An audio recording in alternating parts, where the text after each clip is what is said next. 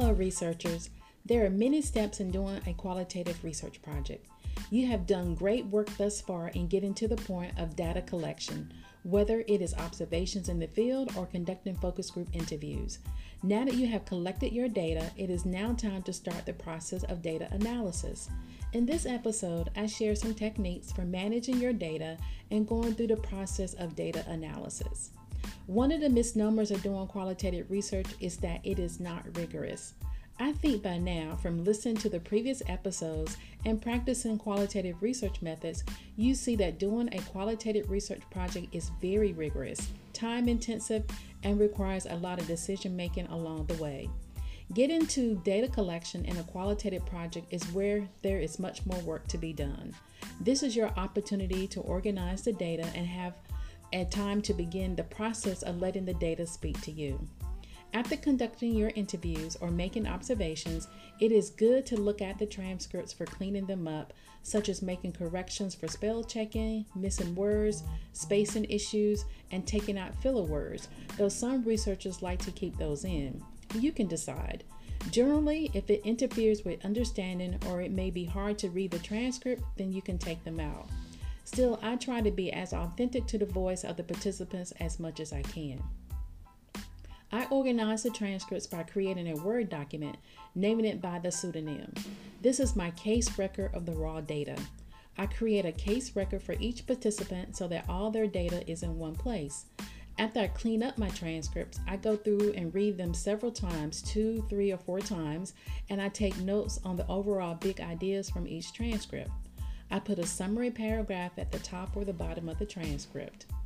In the summary, I note broad patterns or anything unique about the individual transcripts. After doing that, I go through the transcripts in greater detail, and it takes a lot of time in this process of coding. Coding is breaking up the whole into small pieces and then putting it back together again. I code and analyze based upon a word-to-word, phrase-to-phrase, or line-by-line. This is the first level of analysis and coding the data. I use the comment feature of Word and make notes and memos, which will be on the right-hand side margins of my document. I sometimes use highlighting and bolding.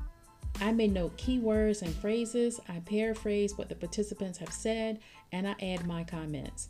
I use the literature review to make the connections as well as my theoretical framework to connect the theory to voice and what the transcript data. For example, I have a transcript from an interview with a former African-American female doctoral student about her early experiences with race. She said, "This is always around us as teachers, as students, and as people.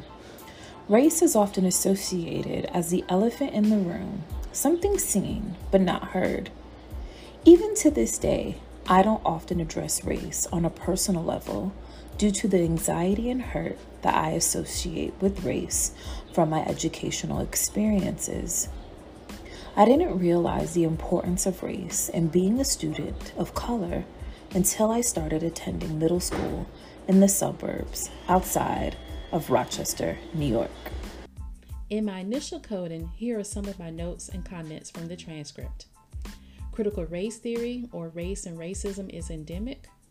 Race as a metaphor, the elephant in the room. Race as trauma, avoidance, emotional. First awareness of race in middle school, white suburbs. In just four sentences, I have learned a lot about my participants' ideas and experiences with race. I continue the process of assigning codes and writing memos. When this process is done, I transfer my Word document to OneNote, where I am able to capture all my codes and memos in one place. From here, I can group and categorize them in the creation of themes. I use the raw data again to support the themes and claims I make. The raw data, which in this case are the quotes from the transcripts, is my evidence for the support of the themes that I am making. Using the data, what stories do you want to share with your readers?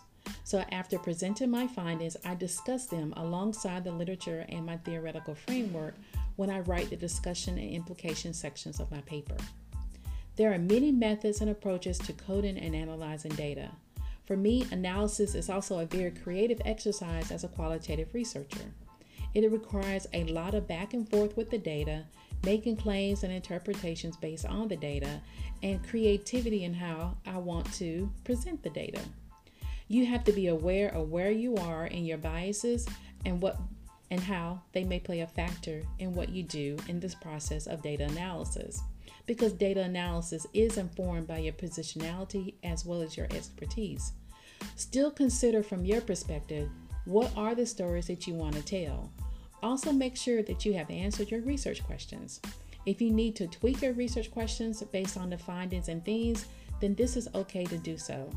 If you have to go back and get more literature or even change your theoretical framework, that is also okay. In a qualitative research project, you will accumulate so much data, so developing a plan to organize the multiple transcripts, notes, observations, and artifacts will be important so that you can develop a process of data analysis. Try different approaches to analyzing your data, and remember, have fun.